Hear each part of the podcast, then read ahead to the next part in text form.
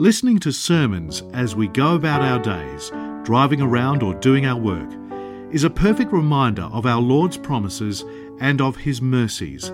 This is the mission of Upper Room Media to make the Word of God accessible to anybody and everybody. Be a better communicator. What I'm saying is, I want to bridge this gap and I want my words to be able to land with this person or this group of people that I'm communicating to. And if the words are not coming from the heart, or the words that are coming from the heart have a certain tone or attitude, that's going to cause the words to be received or land differently with the person that I'm speaking to. So let's take a quick peek here at this passage from 2 Timothy chapter 1. This will be kind of like the verse that we'll, we'll, we'll drill into this morning. St. Paul is telling Timothy, who's this young bishop, hold fast the pattern of sounds, words, which you have heard from me, in faith and love, which are in Christ Jesus. That good thing which was committed to you, keep by the Holy Spirit who dwells in us. Right? So, St. Paul, in this section, he's going to tell us there's certain things that we need to hold fast to. The first word, uh, thing that we need to hold fast to is sound words. Sound words, right? The sound words are the things that we say, right? So, in other words, when people say it's not what you say, but it's how you say it, I don't agree with that. I, I completely disagree with that because what we say does matter. It's not just how we say it, right? The words themselves make a difference. That's whether I'm talking theology, right? The church fathers spent months, weeks, whatever, right? Time together discussing in councils what it is that we believe about God. Why? Because the words that we express about God matter. And so that's what he's talking about here, right? Sound words. But also the words that we speak to each other, they make a difference, they matter. I can't just call someone rude or ugly with a smile on my face and think that the words that I speak don't matter, right? It's important when we're communicating that we be thoughtful about the words that we're speaking to the other person. What you say, these are the words that you choose to say, the phrasing, how you're going to put it together and the framing, right? How am I, what is it that I'm trying to say to the person in front of me? Now, a lot of us have this real problem of diarrhea of the mouth. Just, and sometimes it's just explosive. Sorry for the imagery, but that's the problem with a lot of folks. They don't think before they speak. And so whatever comes up, they just vomit it out, right? The words that we say matter. It's not just how we say it, but the actual words matter, right? Think about it when you're trying to, those of you who are parents, if you're trying to correct your children, the words that we speak to them, not just the tone, the words that we speak to them can either build them up or they can destroy them. And the same goes in marriage, the same goes in friendships, and the same certainly goes in our communities. So the first thing is what is it that I'm trying to say? And how do I want to frame it understanding the other person? Because maybe what's going on here is there's this big gap between me and another person. And because of that gap, I need to put a little bit more effort into trying to figure out what it is I'm going to say to that person so that they can understand it. You're all familiar, I presume, maybe you're not, with the, the book, The Five Love Languages. Okay? The Five Love Languages, it's primarily a relationship book about how people learn or receive love through different languages. One language is gifts, uh, another language is quality time, words of affirmation, physical touch, and what's the fifth one? Acts of service. I always forget that one, even though it's, it might be my first or second, but whatever. So those are the five love languages. And the premise of the book is that we each receive, we each have a primary love language, But my love language may not be the love language of my spouse. And so, what's important is not that I say, well, this is how I receive love, this is how I'm going to offer it. No, this is how I receive love. But I want to make sure that I'm communicating to my spouse in ways that they can understand. And the same goes with our words. I may be the type of person that I don't care. Just give it to me raw, give it to me dirty, give it to me quick, just hit me hard. Let it out. And I don't mind how you let it come. But we can't assume that everyone communicates the same way. Some people, we got to be a little bit more delicate. We got to phrase things in such a way that they can hear it, that they can receive it, that it'll land with them, right? So the words that we speak makes a difference. That's why St. Paul is telling us here hold fast the pattern of sound words. The words make a difference. Okay? We live at a time where words are plentiful.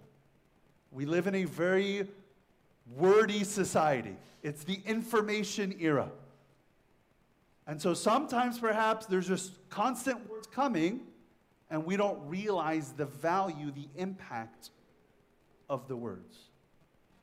I would encourage next time you're in a conversation, this probably goes especially when it's a heated discussion, that you give yourself a moment to think about the words that you want to say to the other person, right? I'm not just talking here about marriage and family, I'm talking about community, I'm talking about friendship. If we are loose with our words, then inevitably what will happen is we will hurt or offend someone in front of us that we care deeply about. And if we are not self aware, if we are not self conscious, then what we will say is, well, that person's just soft and weak. They need to toughen up. Right? So the words make a difference. The words, the phrasing, the frame. But it's not just the words that we say, because St. Paul says, hold fast the pattern. The pattern, this is how we articulate the truth. St. Paul's saying the words that you're saying make a difference, but how you communicate it matters as well. And this is where I think it's important that we acknowledge it's not just what we say, but how we say it. The way we say things can be the difference between edification and condemnation. Put down a couple examples here that came to mind. You can say, you need to pray more and be in the Word more and feed your spirit because you've been in the flesh lately. Or you can say, Isn't it powerful how being in the Word and in prayer feeds your spirit and gives you victory? You guys see the difference? One says, You better do this because you are carnal. The other one says, If you do this, it will help you to overcome the flesh, right? I remember growing up, I was told constantly, you better read the Bible, you have to read the Bible. I'm like, I don't tell people they got to read the Bible anymore. I'm like, the Bible is the gift that, forgive me if we're not reading it, we're, we're like, that's crazy. Like, what a treasure we have to read the Bible. If I stood up here every Sunday and said, You better read the Bible, you have to read the Bible. If you don't read the Bible, you're going to go to hell, you're going to be lost, you're going to be. That, like, that might motivate you for about 15 minutes. That might encourage you for 15 minutes. That negative kind of tone impacts us short term. But how we say things make a difference. If there's something that's beautiful, that's a treasure, and we highlight that to other people, that maybe you're excited about something, right? And you wish other people were excited about something, that same something. But instead of getting excited about it, you yell at them. How could you do this? Right? Why wouldn't you read the Bible? They're going to look at you like the crazy person. Right?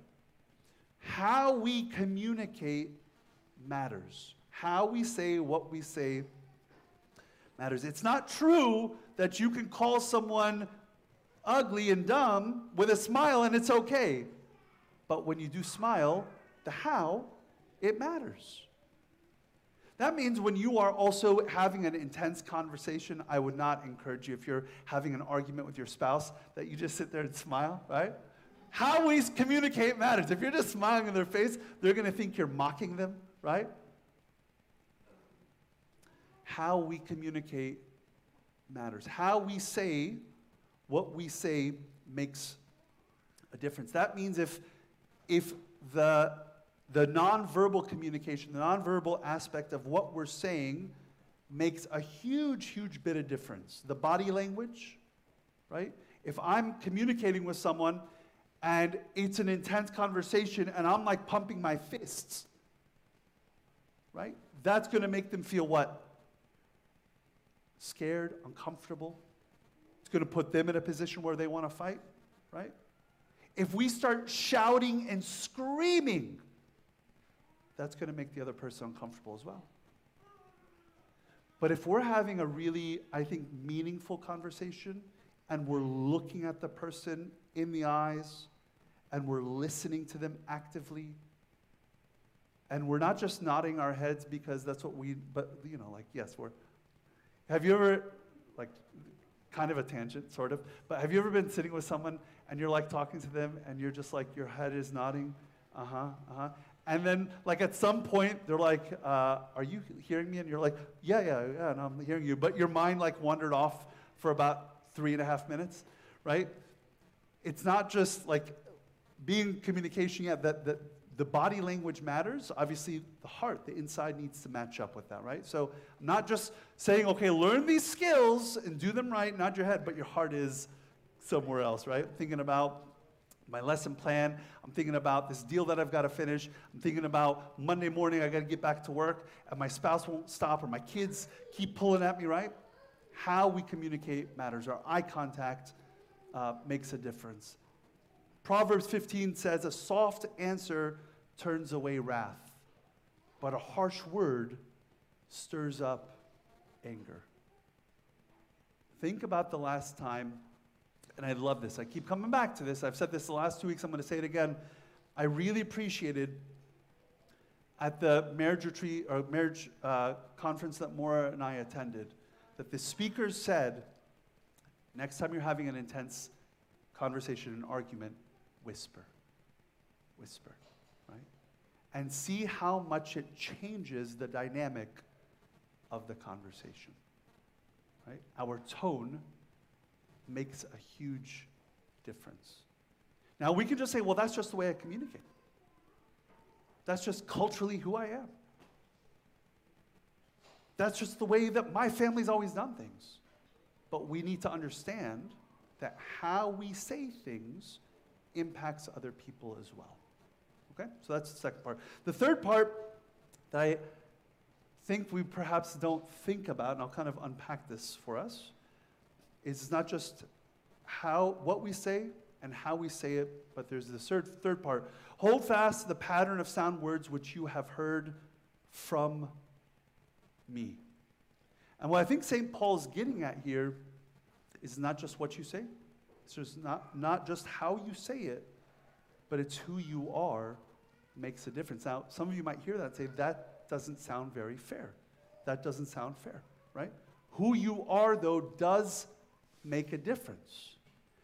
With all respect to WebMD and our Google generation, if I'm going to speak to someone and they're an oncologist, and I have a family member who has cancer, as much as every one of us has become a medical professional, a legal expert, an interior designer, an engineer, right? I'm going to the professional because the who's saying it matters, right? The who you are does make a difference.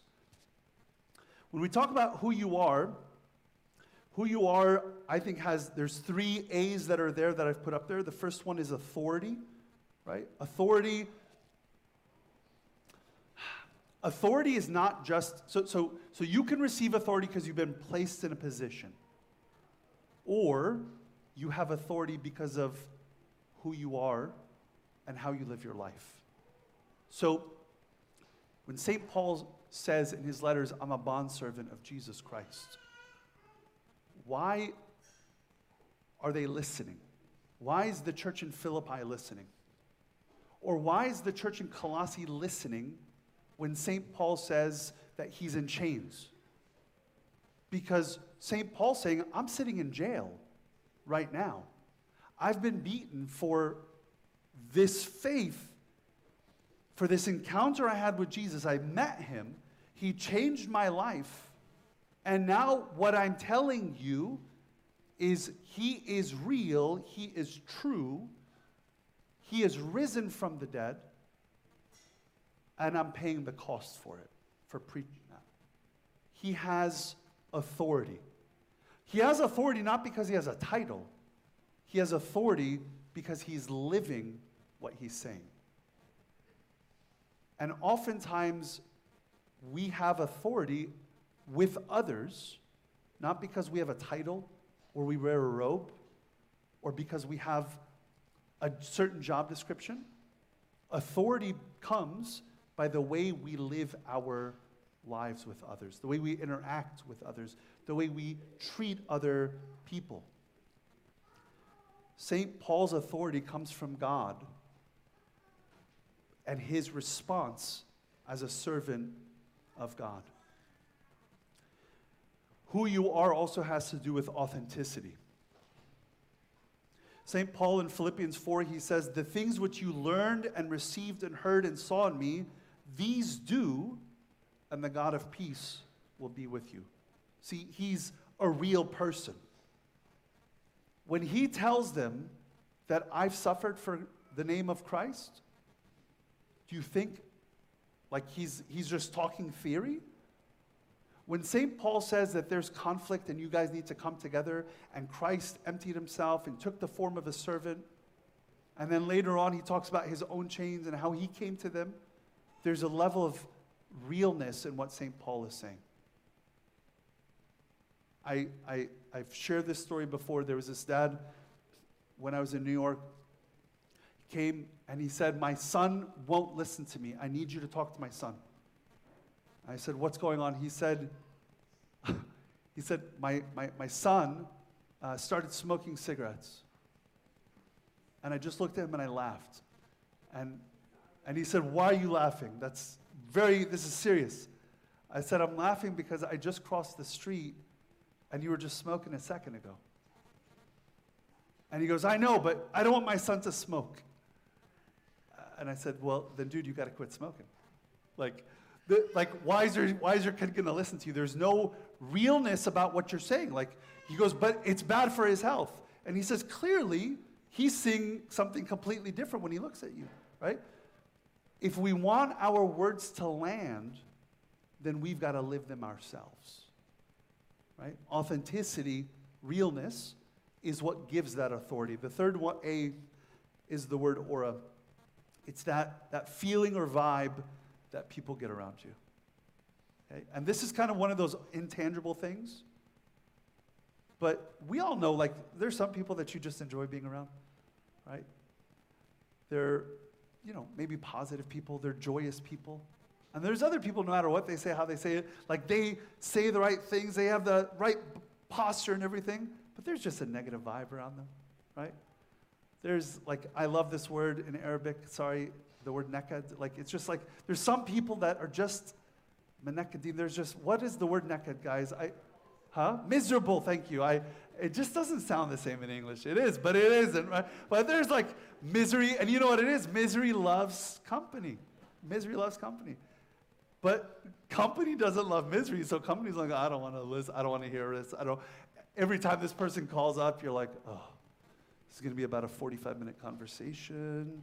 And I know they're just going to be venting and they're going to be frustrated. And they're going to be probably shouting. I'm going to have to put the phone all the way down and hold it about three feet out. But you don't want it too far out because you need to make sure that you're able to still hear what they're saying, right? You just kind of put it down and you put it on speaker and you walk around and do your thing, right? It's that, or it's that vibe, right? It's not just what you say, it's how you say it and it's who you are right? And if we want our words to land with others, then we need to make sure that all three of these we're paying attention to. You can spend weeks coming up with, I'm going to have this conversation with my supervisor. And you're going to write out a script. And you might have all of the right tonality and body language, but your boss might run when they see you coming. And what I want to say is the who you are piece that takes time to build, right? You might look and say, man, I have been that person. I've been that guy. And I want to shift that. And the way that we shift that, I truly believe, is not an us working, but it's an us entering deeper into relationship with Christ. Because there is something that is beautiful and contagious about the joy of Christ in a person's life. Such a vibe, such a spirit is something that we all like. There's a person that I'm thinking about. I love being around this person because they are so full of joy all the time. Even when they're going through stuff, even when they're going through hardships, like they're like, yeah, but you know, like yeah, it's just the vibe, the way that they approach life, the way that they outlook, the way it's it's different. What I say, how I say it, who I am. All right, let's wrap up here. So this is just a reminder that we want to aim to use grace based communication with one another, with our kids, with our spouses, with our friends, within community. Grace based communication, there's five aspects. The first aspect is that we speak the truth in love. We speak the truth in love, right? We put away lying, we speak truth with our neighbor. The second one is that we speak words that are affirming. We're not trying to destroy, we're trying to edify to build up. The third is our words can be affection. I know, like in Middle Eastern culture, we use so much sarcasm, which I'm guilty as charged, I know. But like our words can be affectionate as well. Like it's so nice when someone says an affectionate, a kind, a loving word to you. Number four, I promise I'll try with this, guys. I'm, I'm, I'm working, I'm praying, God, work, because I, you know, anyway. Number four is grace based communication creates a space of safety, right? We all go back to places that we feel safe and secure in. And we all run and flee from places that bombs are being dropped, right? Please continue to pray for the Middle East. We don't want our homes, we don't want our community, we don't want our friendships to be places where bombs are just being dropped and that there's this feeling of uncertainty of what's coming tomorrow, right? The fifth one is that we want to make sure that our words, even when we're communicating difficult things, that our words are gentle. There's a softness that's there, right? That doesn't make us a pushover. That is simply us saying we want to make sure that our words are landing with the other person and that this person matters enough to me that I'm going to communicate in a way that they can receive. Right? It's not just about getting my point across, that's not communication. Communication is not just making a point, it's being heard and it's hearing the other person. This talk was brought to you by Upper Room Media. We hope that this talk has, through the grace of God, touched your heart, and we pray that it will not only inform you, but will also transform you and your life with Christ.